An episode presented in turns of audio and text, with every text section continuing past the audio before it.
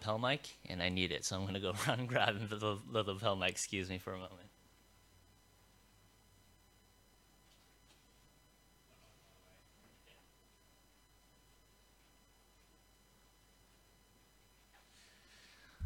So it's good to see all of you here this morning. I hope you had a good week. Um, the Kim family had a very interesting week. Um, last, I think, Friday or Saturday, um, one of us or all of us had some bad food, and for the past about, or for the next three or four days, I think it knocked out three of the four of us.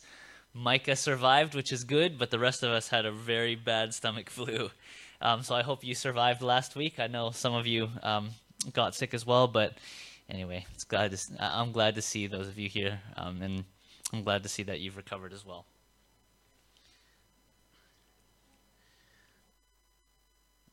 Let's see here if this turns on. It's, yep, we're on. This week was an also this week was also an interesting week in the news. Um, I'm curious, did anyone here follow the Larry Nassar trials? Or did any of you see some of the uh, news, newspaper headlines? So there's a chief physician. He's the chief coordinator for the United States of America gymnast, uh, gymnastics team. And basically, there are over 160 people, 160 women, young women, who kind of came forward saying that they had been abused by this doctor over the course of his career. And this is pretty massive news, main, uh, partly because of his predatorial characteristics and how he actually treated these young women. Um, but the other part of the trial that was really interesting for me was the system that kind of protected him. And what I mean by that is he's quite a prominent physician, and so he worked at Michigan State University as a doctor there, as a as a athletic physician, and when these girls had kind of come forward claiming that they had been abused, um, the system kind of protected Larry Nassar. And so there were times where the president of the university would kind of scoff at these girls' testimonies and they would basically protect this individual. Not only that, um, he was also the physician of the gymnastics team, of course, and that board also protected him. And so what's happened since this morning is that there have been resignations from the president of Michigan State University, which is quite significant, and the um, United States Olympic Committee basically sent a letter to the Gymnastics Association saying, if every single one of the board members don't resign, uh, we are going to pull accreditation from you and you can no longer run um, you can no longer organize these athletic um, events. And that's pretty significant. I think there are 21 board members, and so they're saying you just need to completely start and redo culture, and you need to implement safe places training, essentially. And so it's kind of very unique for someone to watch these massively successful institutions then experience this um, culture change, if you will, because of this very issue of um, protecting an abuser. And so um, today's sermon is Lessons from Joseph, a story of success. We're going to be talking about what the Bible says about success, how to define success, how to achieve it, and how to sustain it. And the reason why I bring this news article to the forefront um, is because I think sometimes we look at success and say, oh, look, the United States gymnastics team, it's like it has a culture of winning gold medals, and yet there's this massive, massive problem in this successful organization. Or if you look at Michigan State University, it has a very successful athletic program, and at the same time, you have someone who's key to that program who is absolutely destroying the lives of these athletes. And so I wanted to look at how the Bible addresses this issue of success. We've been going through a series in the life of Joseph. Last week, Jinha talked about belonging and how, in moments of solitude and loneliness, when nobody gave Joseph community, Joseph clung to the presence of God. Today, we're going to be talking about success. So, Joseph is born into a wealthy family. Um, and this story is kind of unique in that he's born into success, but also Joseph has to create his own success. He becomes successful in his own right. So, just to give you a little bit of background story, Joseph's born into wealth. Um, let's see if I can get this to work here. I want to look at some of Joseph's family lineage by way of introducing this individual. Joseph's great grandfather was very wealthy. His name's Abram. His name later on changes to Abraham. But the Bible says that Abraham had become very wealthy in livestock and in silver and in gold. And so his great grandfather did really well. Not only that, his grandfather is also wealthy. If you look at Genesis 26, 12, and 13, his grandfather's name is Isaac. And the Bible says that Isaac planted crops in the land and the same year reaped a hundredfold because the Lord blessed him. The man became rich and his wealth continued to grow until he became very wealthy. So, once again, um, his family is used to wealth and prosperity. And of course, Joseph's dad, Jacob. Genesis chapter 30, verse 43 says, In this way the man grew exceedingly prosperous and came to own large flocks and female and male servants and camels and donkeys. And so Joseph, basically, he's kind of born with this proverbial silver spoon in his mouth. I'm going to invite you to turn to Genesis chapter 37. For those of you who have those white Bibles in front of you, I'm going to invite you to turn to Genesis chapter 37. This is page 33. And we're going to be going through chapters 37 and chapters 39 throughout this message. And so I'm just going to invite you to keep your hand in these pages and to read along as I um, go through this story, as I narrate the story. Verse 3 the Bible says that Jacob loved Joseph more than any of his other children because Joseph had been born to him in his old age. So one day, Jacob had a special gift made for Joseph a beautiful robe. And so, not only is Joseph born with a silver spoon in his mouth, he's born into a large family and he's the favorite. And the way that we know this is that he gets this tunic, and what the Bible translates it here is as a tunic of many colors.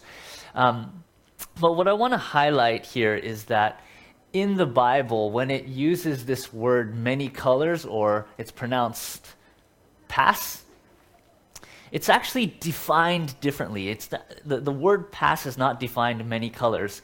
The definition here is uh, properly the palm of the hand or sole of the foot. And so the implication here is when Jacob makes Joseph this tunic or this jacket or this robe, it's not a colorful robe, rather, it's a robe that's quite long in length.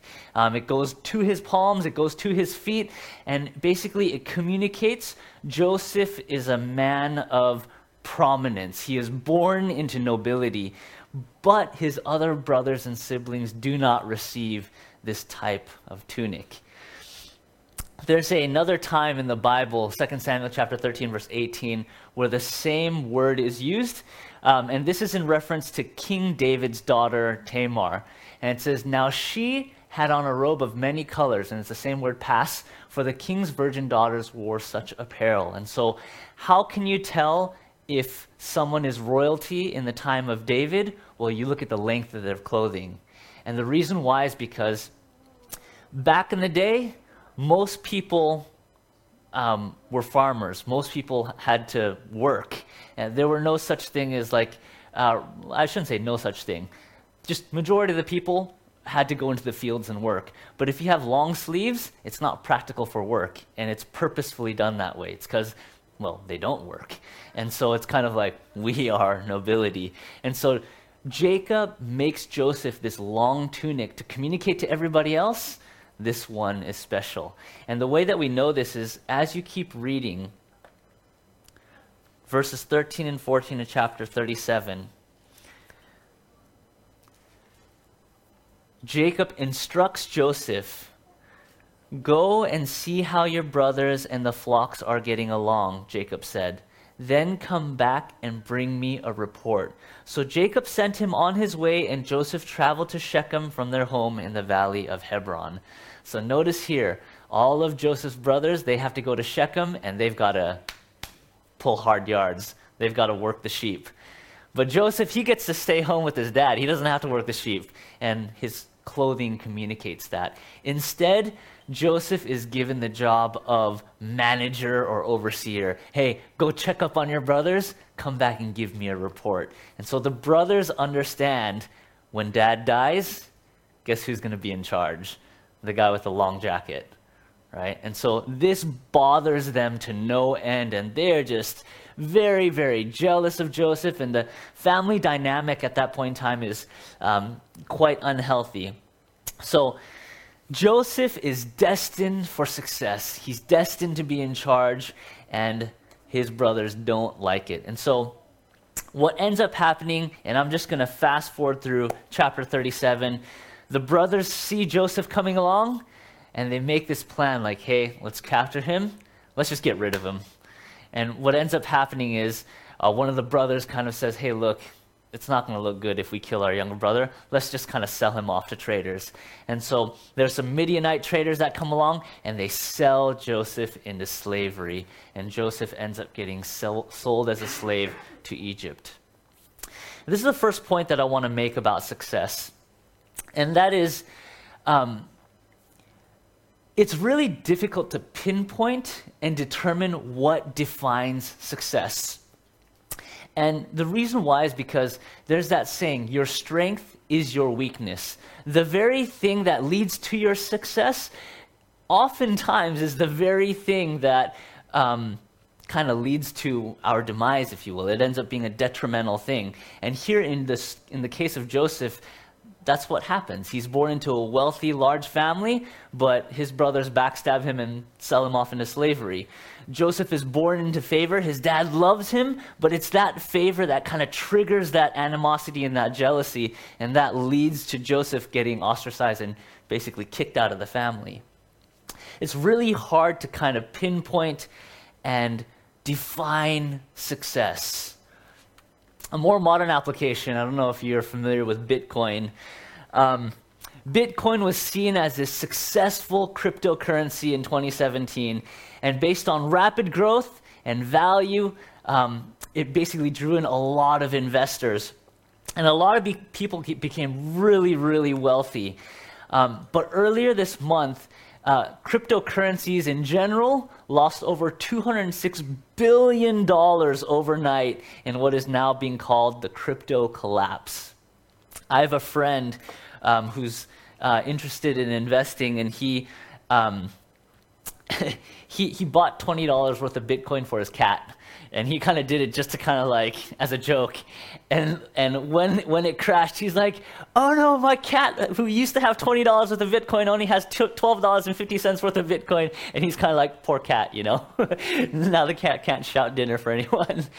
And you know there, there are people like warren buffett who are saying cryptocurrency is definitely going to bust and the volatile nature of cryptocurrency is the thing that made it valuable. It's like, hey, we can get rich. But it's that volatility that uh, probably has caused people to lose their savings as well. And so, how do you define, obtain, and sustain success? So, today, uh, we're going to be looking at three lessons on success from the life of Joseph. And the overarching theme of this sermon is let God bring success. Let God bring success. And what do I mean by that? And so the first point is prioritize the relationship over the resource.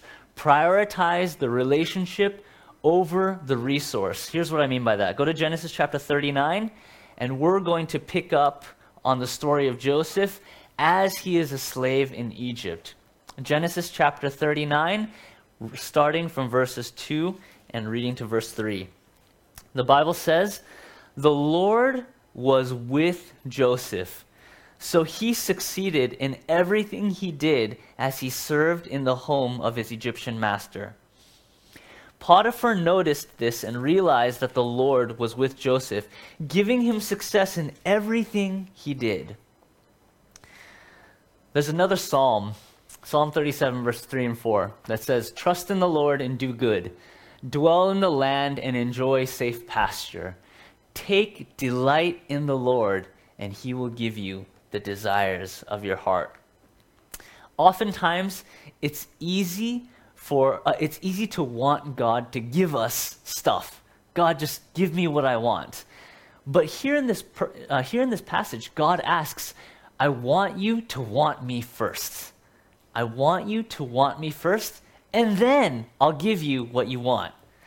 Now that seems kind of odd because the question is, why doesn't He just give us what we want? It's like, God, I want this. Just give it to me, and then ah, I'll know you're God.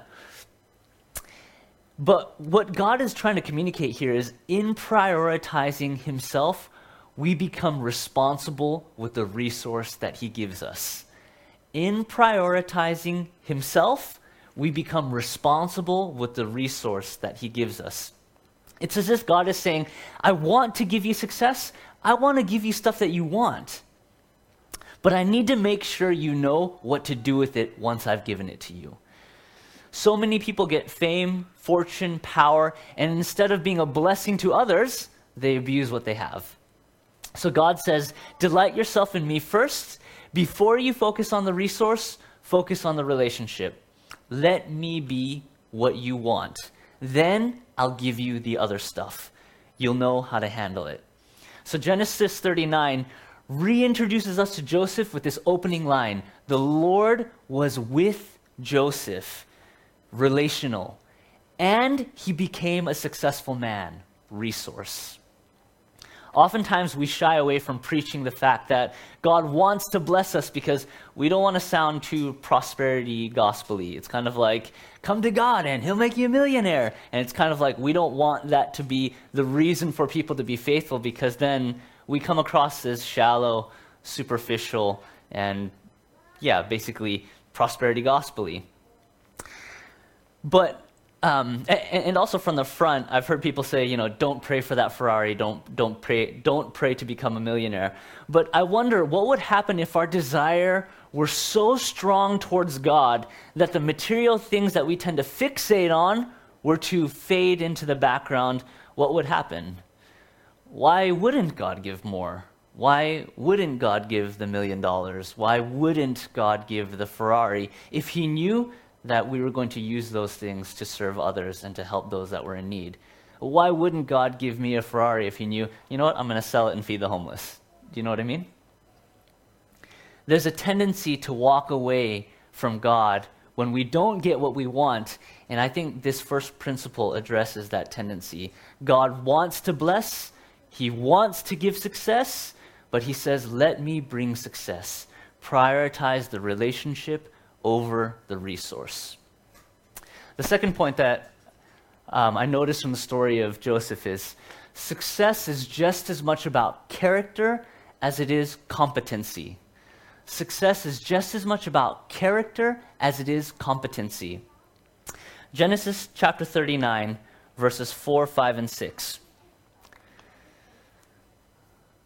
The story says, This pleased Potiphar so he soon made Joseph his personal attendant.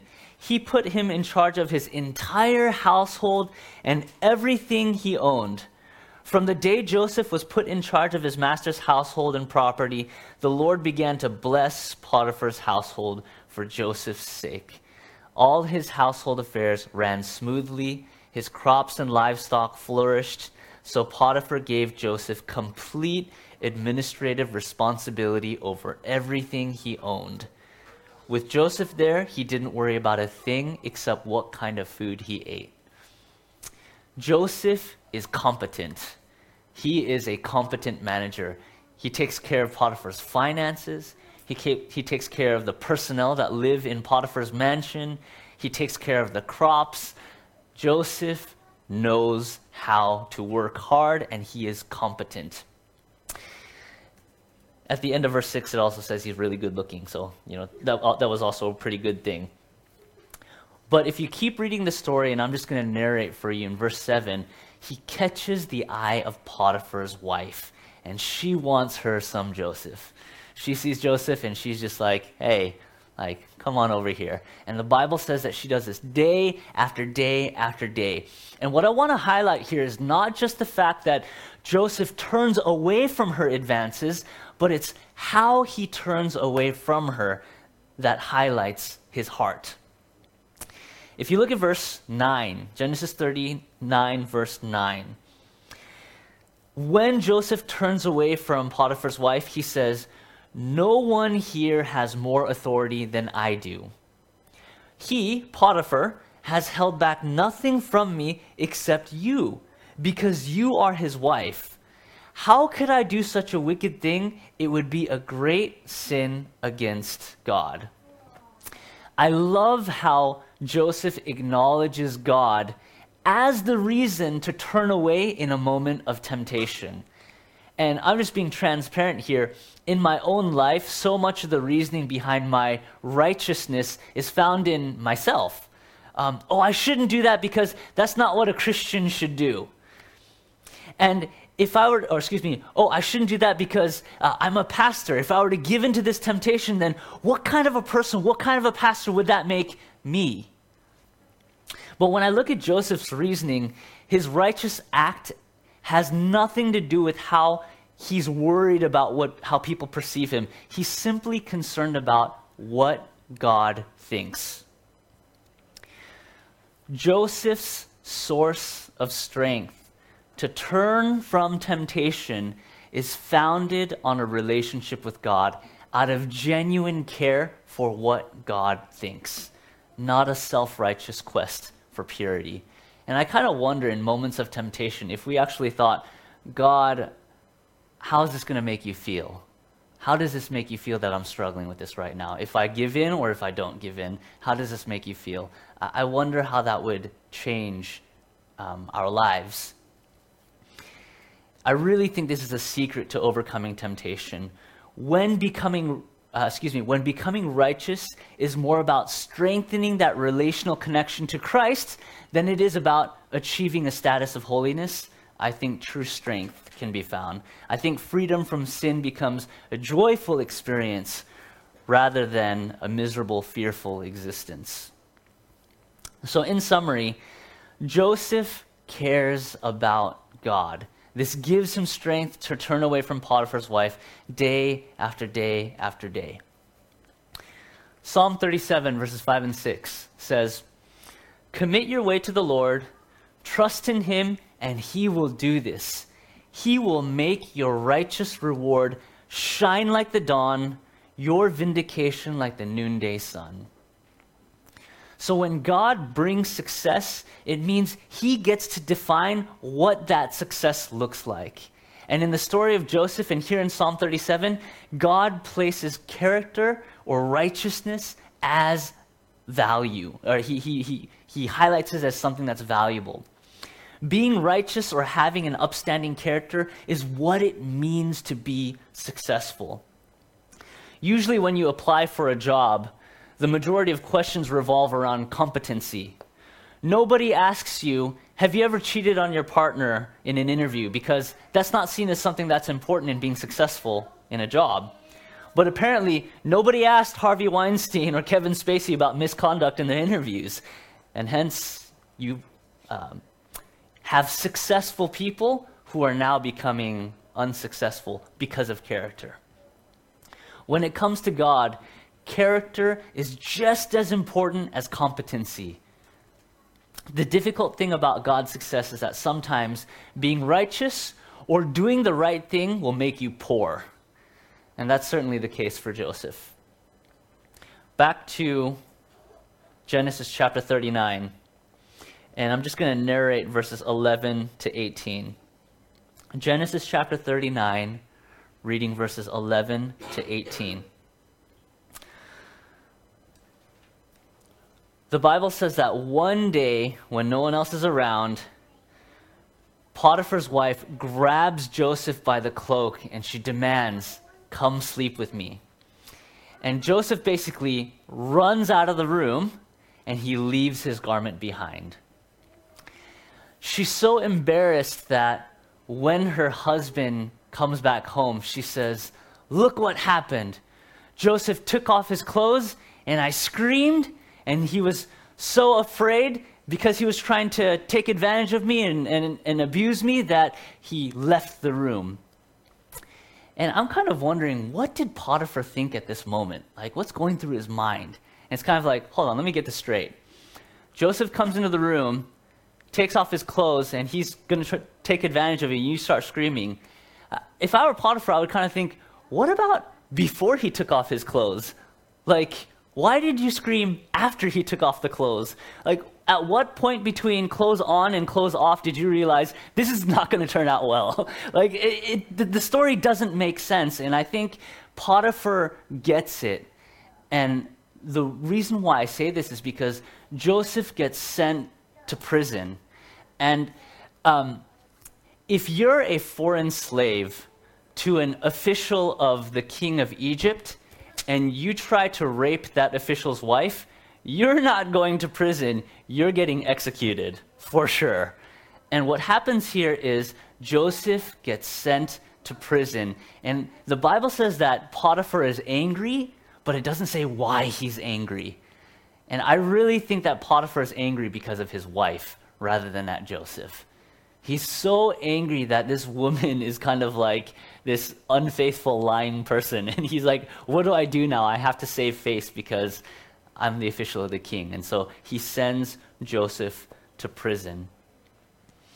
If you look at verse 20, it gives you a little bit of detail about Joseph's prison. It says, So he took Joseph and threw him into the prison where the king's prisoners were held. Now, what kind of a prison do the king's prisoners stay in? And I'm pretty sure it's not like Pentridge staying next to Ned Kelly. Like, this is like the five star prison. This is where, like, the A list celebrities go when they get into trouble. And so I think Potiphar feels this um, pity for Joseph. And so he sends him into the best prison that he can. And the Bible says here that Joseph experiences success even in prison. So this leads me to the final point. The third lesson don't let outward circumstance determine whether or not you are successful. Don't let outward circumstance determine whether or not you are successful. Joseph was in a very wealthy family and he got sold as a slave. But not once in Genesis chapter 37 does the Holy Spirit inspire the author to say that Joseph is successful while he's with his family. But Joseph is a slave in Potiphar's house, and the Bible says he's successful. Joseph is a prisoner, stripped of everything he has, and the Bible says Joseph is successful. Genesis chapter 39, verse 23 the warden had no worries because Joseph took care of everything. The Lord was with him and caused everything he did to succeed. See, if we let outward circumstances determine success, we can lose sight of that which actually leads to success a relationship with God, developing character over competency, hard work. Success is achieved by valuing the internal over the external. Success is not a destination or moment, it's a way of living. As you practice consistency in the eternal, the external will change. I have been getting in the habit of watching um, post game um, press conferences with athletes, and it's so interesting the guys that are champions and how they deal with loss versus um, the people who are not champions and deal with, lo- with loss. The guys that are champions are kind of like, whenever they get asked those silly questions from the reporter, like, um, so why do you think you lost? Or, you know, did you lose or did the other team win? And, and, and, and their response is kind of like, you know what, losses happen. You just, you put hard work in, sometimes it works in your favor and sometimes it doesn't. And uh, I, I, love, uh, there's a guy named Richard Sherman, and uh, he's, he's, um, corner, he's a corner uh, back for the Seattle Seahawks. I'm from Seattle. I watch Gridiron, or, or I follow Gridiron. Anyway, um, one reporter asked him like this silly question. He says, I'm not going to answer that. And the guy says, Why? And he says, Because I'm a champion. and basically, he's like, I don't have to answer your silly question. Like, if it works, it works, and you're going to see it by the end of the season. And I just, I love that confidence because even though he's lost, He's saying you can't change the fact that I put the work of a champion in, and therefore there should be a degree of acknowledgement and respect. And I think it's the same principle here where in the Bible it's saying internalize the characteristics of what it means to be a champion and the external circumstances may change, it might not, but it doesn't change the fact that you are that champion.